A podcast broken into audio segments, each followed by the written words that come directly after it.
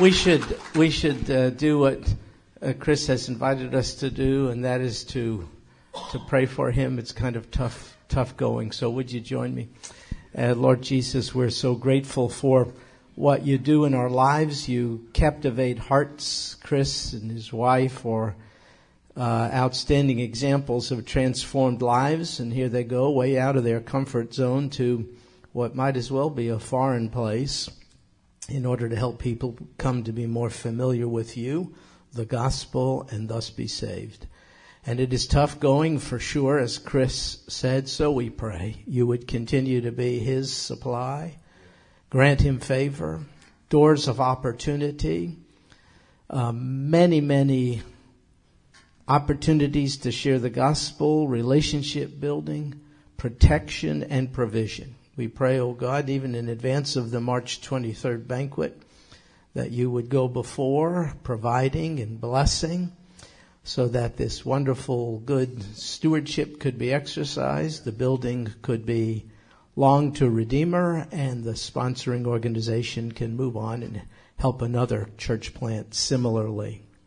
Thank you for equipping Chris the way you do. Please bless him, his wife, What's it like for her to be away from home and there with five little ones? Would you give her special help and special grace? We would like this family to be sustained on a long-term basis in that most needy field. Thank you for the privilege we have to partner with them to some extent. And this we pray in Jesus' name. Amen.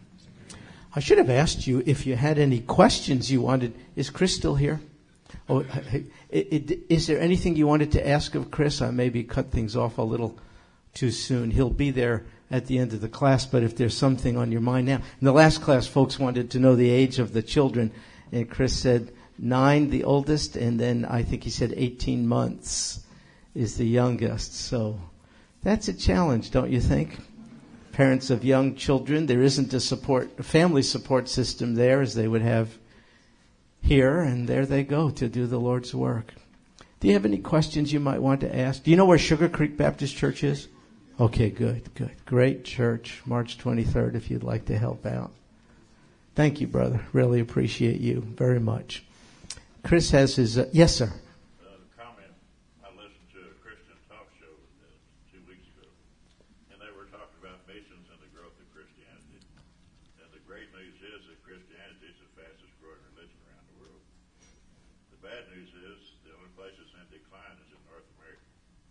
So our brother said there's good indicators in terms of the growth of Christianity around the world. That's good news. The bad news is the only place it's in decline, if I got you right, is here in North America.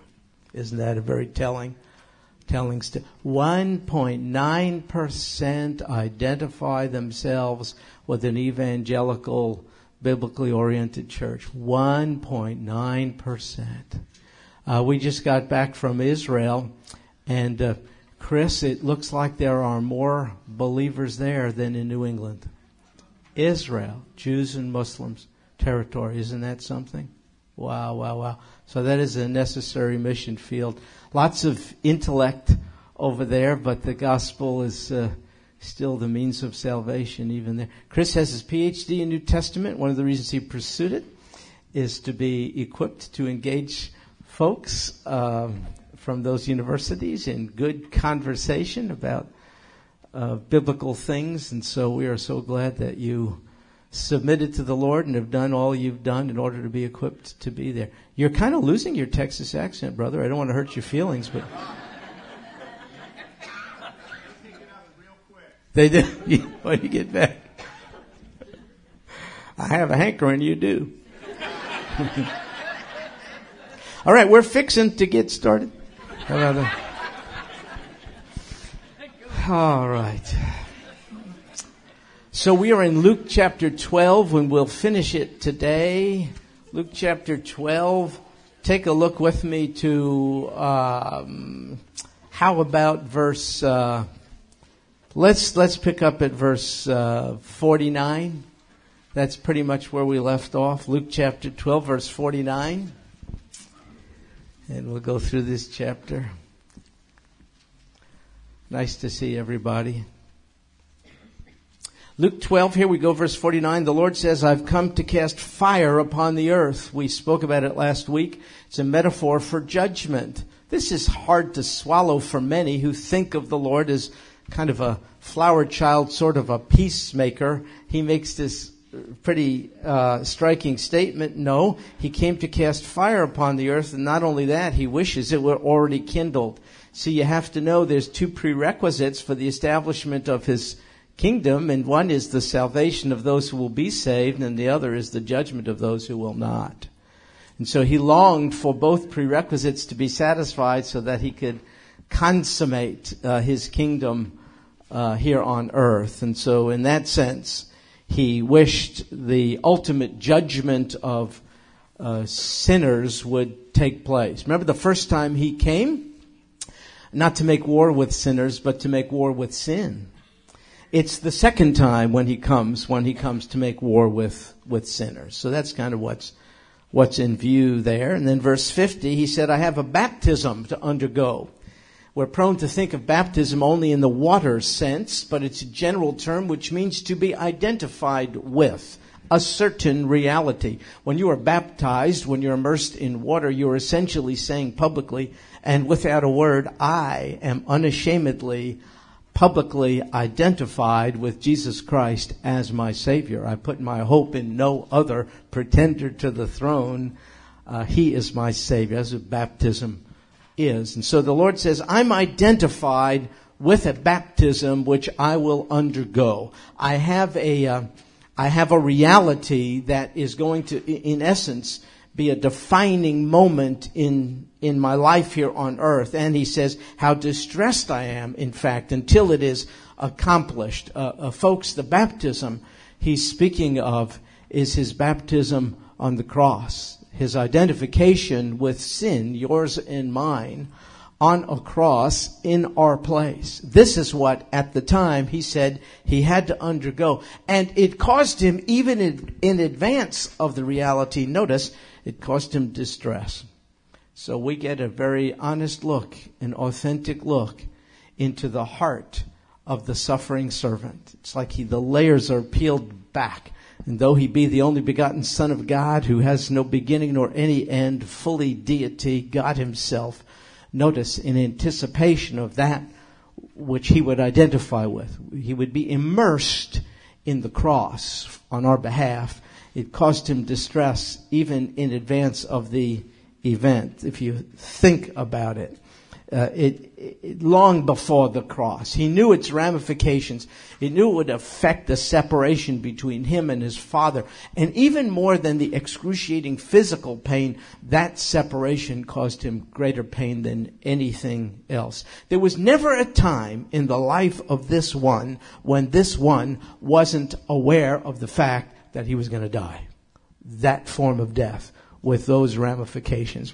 And he did it. See, you had to know this the cross is not an impulsive decision. He was no crazed martyr. It was not emotionally aroused to do something. This was his destiny. This was his baptism. This is his, the crucifixion was what he, he came to do. He came to be a substitute for you and I on the cross. And you just gotta know you're not an afterthought.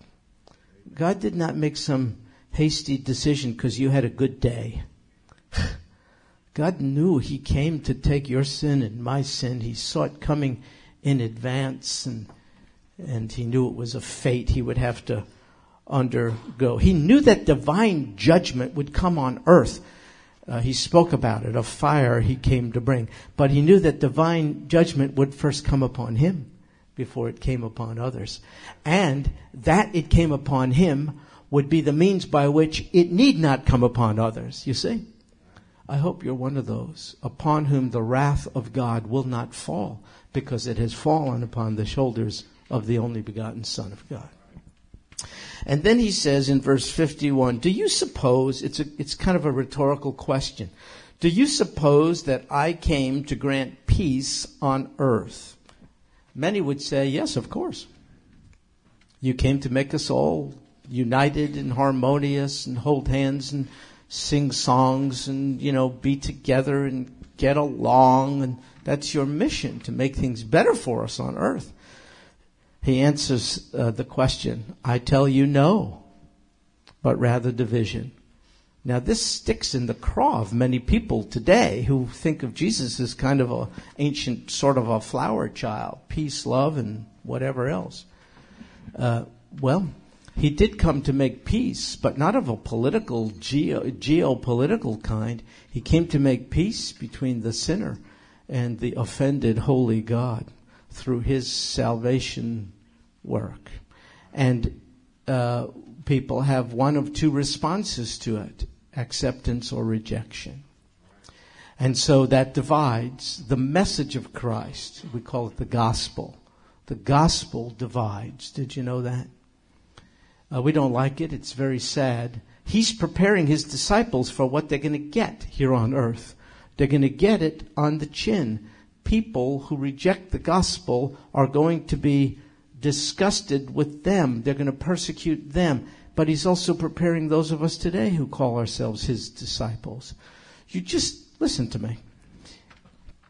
If you are sharing a message other than the gospel, um, you're probably going to be well liked. But if you're sharing the gospel, there are going to be people who can't stand you. And you just need to know that. And the Lord wants us to know that He didn't come to be. I mean, peace is a wonderful thing, but that's not the highest virtue, getting along. The highest virtue is the truth that can transform.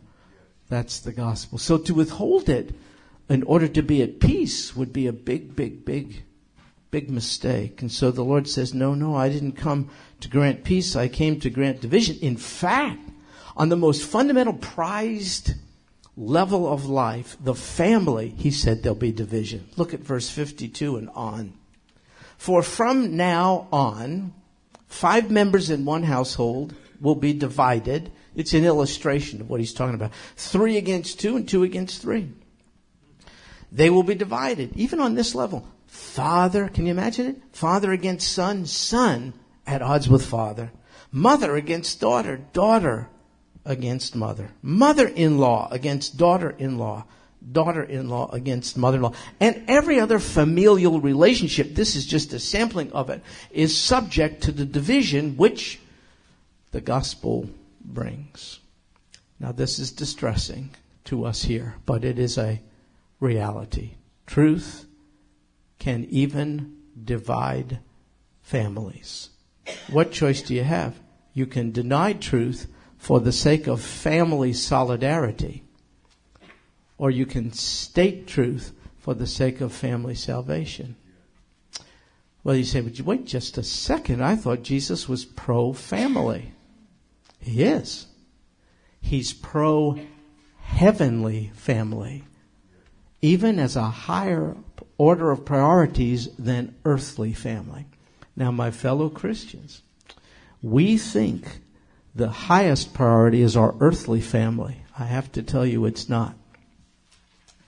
I have two sisters who I love and love me and we're close and talk all the time. They're older and they do not know the Lord. I am closer to you. I have more in common with you than I do with them. I didn't say I've divorced them or anything like that. Don't misunderstand.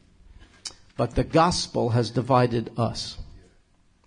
The gospel has united us. This is the heavenly family and this is the highest priority. I know people in this, I'll tell you what. Can you by a show of hands, you need not share anything, just by a show of hands, when you came first to identify yourself as a follower of Jesus Christ, how many here ran into any resistance, ill feeling, um, uh, um, opposition from any family members? Would you raise your hand? Look around, look around, look around the room. And I'll tell you what every one of us has We ache over it. So too does the Lord Jesus, which is why he came to suffer and die to do everything possible that all may hear and believe. But some are not going to, and so families are divided. And I happen to know some here in particular who are now dealing with the excruciating pain of being separated from children and grandchildren uh, over matters of truth. And that uh, it, it causes aching hearts. They have to cling to truth. They're not dividing. It's truth that divides. That's just the way it is. And folks, you might say, isn't, again, isn't family important? Not as important as heavenly family. That's just, this is a rough one for us, I'm telling you. But that's, that's the way it is. And so the Lord said, You're missing. See, He wanted to prepare His followers in the first century and those of us today. He wanted us, you know, there are people today you hear from various pul- pulpits who I think wrongly sell the gospel, if you will. Meaning, if you embrace it and allow it to embrace you, everything is going to be a bowl of cherries. But Jesus said, no, it's going to, there's going to be division, don't you see? Unless you understate the gospel as some in our community are prone to do, unless you water it down, and then everyone wants to come to your church. All kinds of politicians, everyone wants to come to visit. They want to put you on TV and all the rest. But not if you state the gospel. I'll tell you why. It's repulsive to people who reject it. You know what the gospel says? You have sinned to such an extent you owe a holy God a debt you cannot pay. You know what the gospel says? You are not inherently good. The gospel doesn't say you're guilty of a few missteps. The gospel says you are inherently sinful in thought, word, and deed. The gospel says you are categorically different than Almighty God, entirely separated from Him. The gospel said your, your goodnesses do not reflect your heart because only God is good by nature. The gospel says you are at odds with God. There's a chasm between you and Him. The gospel says you can invoke His name and utter some frivolous prayers here or there, but you do not know him because your sin has separated you from him. The gospel doesn't say you made some mistakes because you were raised in an impoverished, disadvantaged background. The gospel says you were conceived in sin. The gospel says you don't have any hope except through the God of hope who stands in the gap between you and Almighty God. The gospel says there is no other way but Jesus who claims to be the way. The gospel does not allow for any other pretenders to the throne. The gospel says it cannot be Mohammed. It, is not Moses. It's not a new president. The gospel says the problem is not the economy. You're the problem. The gospel says it's your sin sick heart which has corrupted everything and rendered everything crooked. The gospel says God made everything in such fashion that when he stood back, he said, it is very good and you ain't good. And that's why what he made very good now stinks to the high heavens. The gospel says you're just a creature. You're not the master of your destiny. You have to submit to Almighty God. The gospel says you can have the most of what you think this world has to offer, but you'll still be an empty shell if you have extracted from the formula of your life the giver of life. If you think that message is receivable to all listeners, you're not sharing the gospel. Whitney Houston passed away. It's a grievous thing.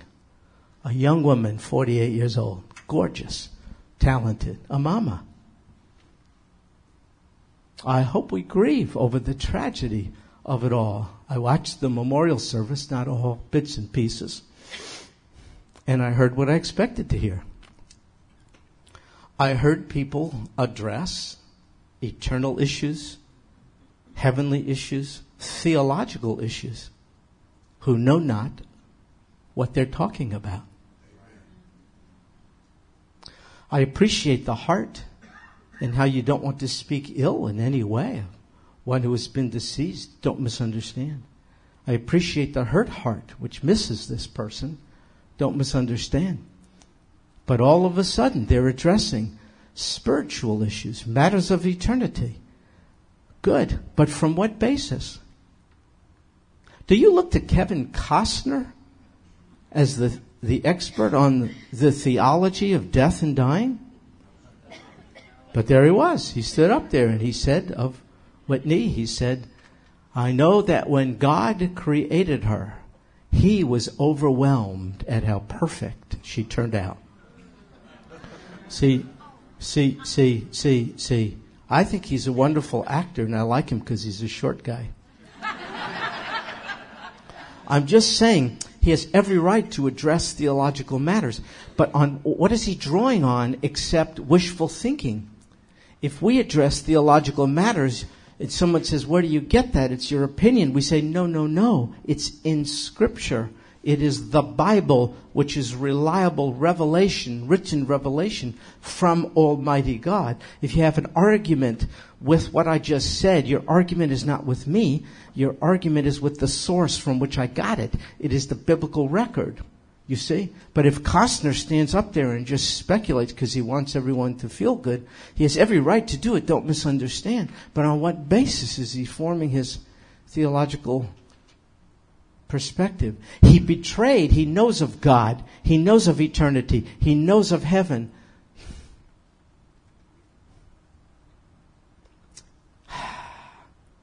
But the gospel is rejected. The gospel is rejected. Nobody shared about salvation through Jesus Christ. Nobody. But he himself says, and there is salvation in no other name under heaven that has been given among men by which we must be saved. You can hardly observe a funeral of one of the rich and famous where they aren't lauded with astounding virtue and angelic qualities. Now, I, I do want us to think about the good qualities of, of a deceased person. But a better thing to say is not that this person is guaranteed their place in heaven when, in point of fact, you, you don't know what you're talking about. A better thing to say is, you know what? Your tears over the departure of this loved one is evidence of the fact that you don't have to be perfect to be loved and missed. And if you could do that, how much more God? You don't have to be perfect to be loved and embraced by Him. You just have to be in the embrace of the only perfect one, the Lord Jesus. There is a message to give, but it's the virtue and grace of Almighty God, the giver of life, not of the one who's just passed sadly away. So, so in those settings, if you are to share the gospel, people say, why are you such a downer? Why are you raining on the parade? We just, oh, we, People want to think that everyone is gaining entrance into heaven when they die. A reprobate is is presented as this some virtuous uh, man or woman. No, folks, even the most upstanding, fine citizen falls short of the glory of God. The only guarantee into heaven is the one given, explained to us, expressed in Scripture, and that is through the sacrifice of, of, of, of Jesus Christ. So, go ahead, Charlie.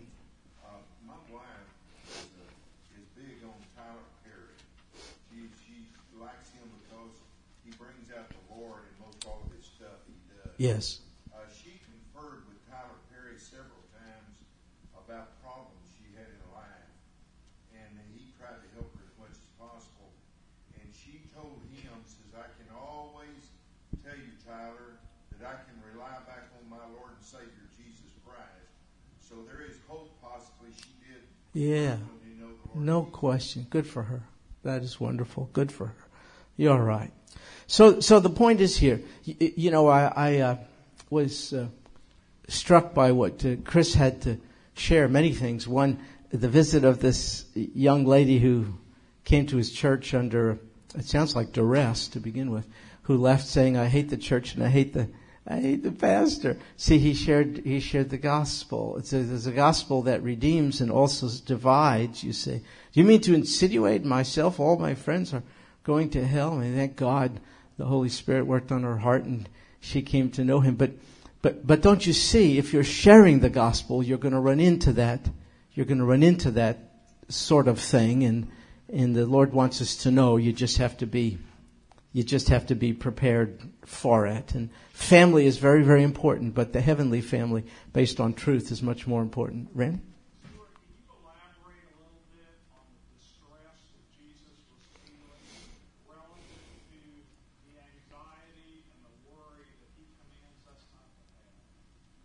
Oh, oh, oh, that is such a good question. I don't think it was anxiety. Oh, you know, when we have anxiety, it's because we're anticipating an outcome in the future we know not of. All anxiety is anticipatory fear. fear of what could be, because we don't know what will be. That was never the Lord's circumstance. He never feared the unknown because he knew what was coming. And it's not that he feared it, he, because he was obligated to do the Father's will. He knew of the pain encapsulated in it. That's why in the Garden of Gethsemane, quite interesting. We were in the Garden of Gethsemane recently and I shared this passage. He did what was atypical. Usually people in his day would stand and pray with hands aloft. That was the most typical position. Don't want to offend my fellow Baptist people, but that's how they did it. Uh, but in this case, in the garden, he fell. He was uh, in the midst of such a grievous experience. And that's when he said, let this cup pass from me. Uh, again, the cup was the cup of crucifixion, just as the baptism is the baptism of crucifixion. But notice what he said, nonetheless, nevertheless, thy will be done, not mine. So it wasn't anxiety. See, see, anxiety, once again, we don't know what's going to come. What if this happens? Anxiety is when you live in the world of what ifs. What if my child doesn't make it home? What if the plane crashes? What if I lose my job? But he didn't have to live in, in the world of what ifs because he knew what will be. So it's different. That's a great question. Thank you, Randy. Oh. Well said. I totally agree with you. One of the points of temptation. Absolutely. Absolutely. Well said. Well said. Yes, ma'am. The fact that you pointed out that the young lady ended up coming back and finding the Lord. What if Chris had backed out and did a soft, sweet message that would made her happy?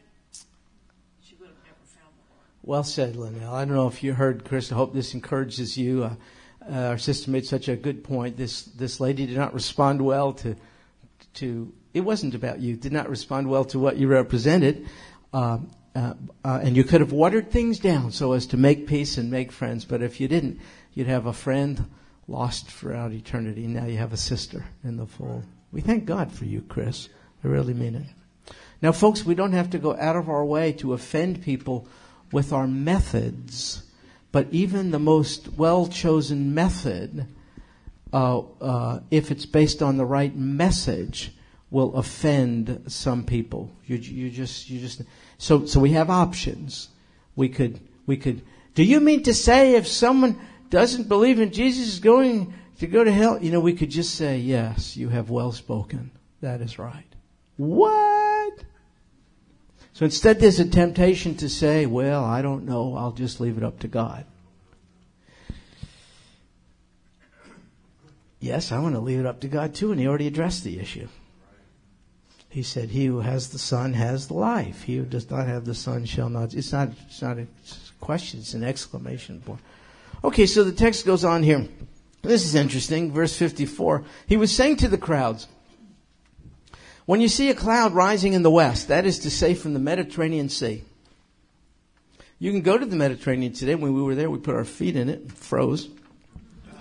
Uh, but when clouds rise from the west, from the Mediterranean Sea, people there, even today, immediately say, it's going to rain.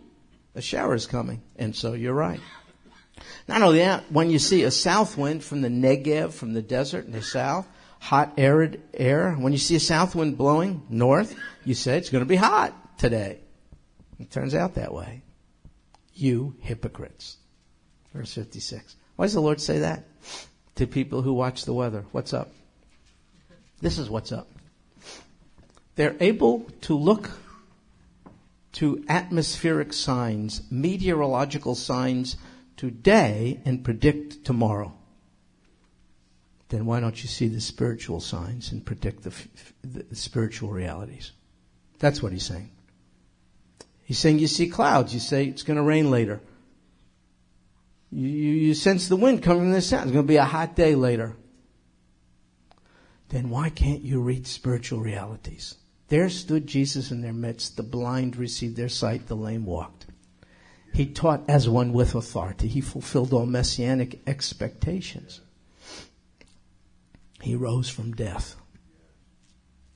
Hypocrites who can interpret signs in the sky with regard to the weather and couldn't interpret signs on earth with regard to spiritual realities.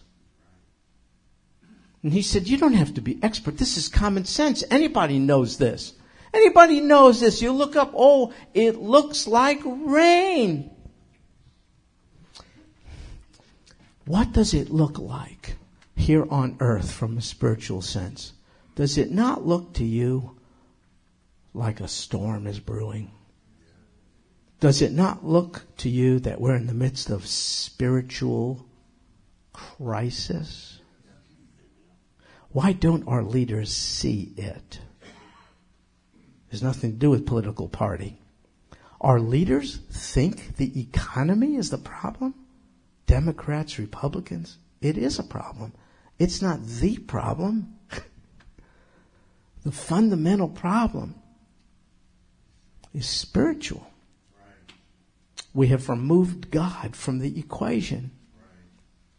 And we ought to know better. Because whenever we hear scripture quoted in inaugural speeches of national days of prayer by politicians or whenever a famous Hollywood person whatever, whether it's this award show or that says, I want to, first of all, I want to thank God they have indicted themselves. Because they've just revealed, I see the signs. I know the indicators. I see the evidence. I'll give lip service to it and live as if I'm master of my own destiny. God says you're a hypocrite. Why is it that our experts seem to be invested in economic prognostication? Everyone knows how to fix the economy. Maybe they do, maybe they don't. Then why don't you see what is spiritually broken? And realize you can't fix that. You see, it's a hypocrisy here. It's a measure of hypocrisy. It's quite interesting to me to see today. Look, you hypocrites, you know how to analyze the appearance of the earth and the sky. Why do you not analyze the present time? And our leaders, our world leaders are not doing it. It's unbelievable. Put your finger on any country in the world, North Korea, China, Syria, United States of America. Put your finger, Venezuela, Cuba, any, Italy, Greece, why don't they get it? Do you know who's going to be elected? The person who fixes the economy. Even my unsaved sister says, I don't care what they do in the White House. I don't care what they do behind closed doors, just as long as they give me a job. Why is it that you could read economic signs and atmospheric signs and predict the weather and all the rest and don't see the downward spiral that we are in the midst of? Don't see the desperate darkness and the fact that God Creator has been left out of the formula of life, and these are, are the results. So the Lord, it's not me. Lord Jesus is saying, why can you analyze all this other stuff? And you can't analyze the present time. You hypocrites. Why are you so skilled in earthly stuff? Economic stuff and the weather and all the rest and everybody's giving you financial counsel, buy this, sell that, whatever. Why, why is it that you can't see what's, why is it?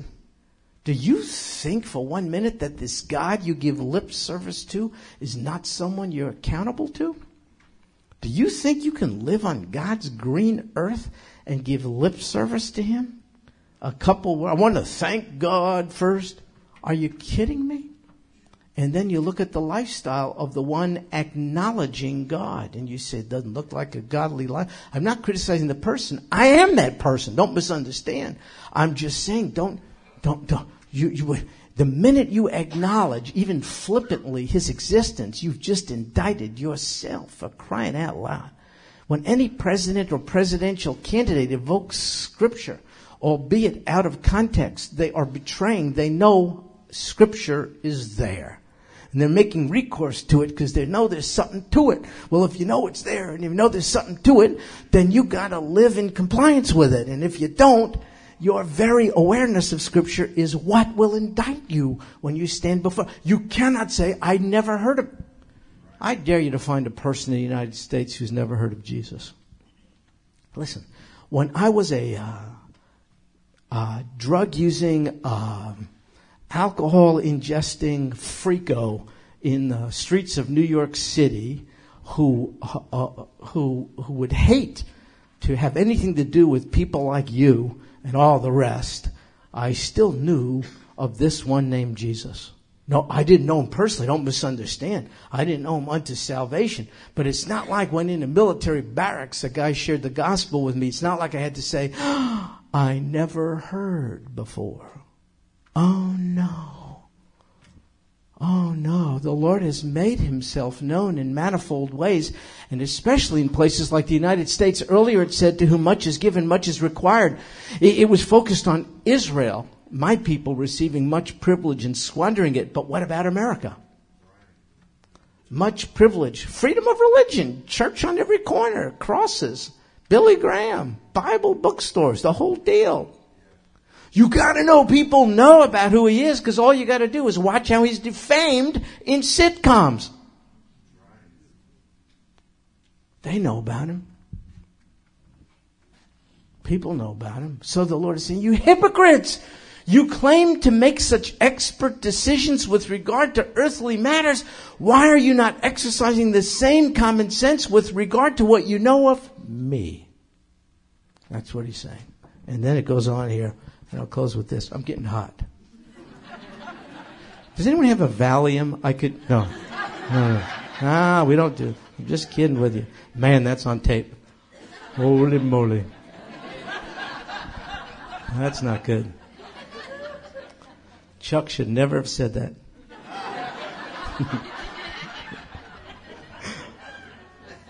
Look, a closing illustration given by the Lord. Verse 57. Why do you not even on your own initiative judge what is right? So here's an illustration. It's a guy guilty of something, some offense, owes a debt. That's the scenario. Here's what it says. While you, the guilty party, are going with your opponent, the one you owe, while you're going with your opponent to appear before the magistrate, court official, on your way there, make an effort to settle with him. On the way to have your case adjudicated, and you know you're going to lose because you're in the wrong, on the way, try to make it right with the guy you owe the debt to. Why? So that he may not drag you before the judge, the judge, the ultimate decision maker, and the judge turn you over to the officer, the one who's going to apply the judge's decision, and the officer throw you into prison. And I say to you, you won't even get out of there until you pay the very last cent, the very last penny. So here, the Lord is appealing to common sense. You know the weather and adjust accordingly. You know all this stuff. Why don't you know spiritual, see the spiritual signs and adjust accordingly? Not only that, you know this. When you're in the wrong and you're on the way to court, you know you're going to lose the case. It is wise to settle out of court. Get it done. Because if you don't, you know the judge is going to put the gavel down, guilty as charged. You're going to jail till you satisfy the debt, the very last penny of it. What's it all about? God is every character here except the one who owns the debt. God is the opponent. God is the judge. God is the magistrate. God is the officer. Be made right with God before you have to stand before Him and give an account. For you owe a debt, you're in the wrong. You owe a debt. It's due to your sin. You cannot pay. It's a debt against a sinlessly holy God. You cannot pay it. You don't want to stand before Him and be tried. No one's going to get you off the hook. You will be adjudicated guilty and you'll have to pay an eternal debt because it's a debt against an eternal God. You will be in hell forevermore better while you are on the way to settle it with Almighty God. Better for you, some of you here, if you haven't. Settle it while you're on the way today. That is the way in the course of your daily life on this Sunday. Better to, better to say, Oh God, yes, I know you're there. Yes, I know I've lived apart from you. I agree. The Bible calls my independence from you sin. The Bible calls me doing my own thing sin. If it feels good, do it. The Bible calls it sin. I have sinned for sure against you in many ways, and you are holy, therefore I owe you, but I'm not holy. I can't pay you back. I know that that's why Jesus, your son, came. I know this.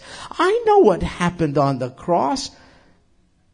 But today I know what happened for me.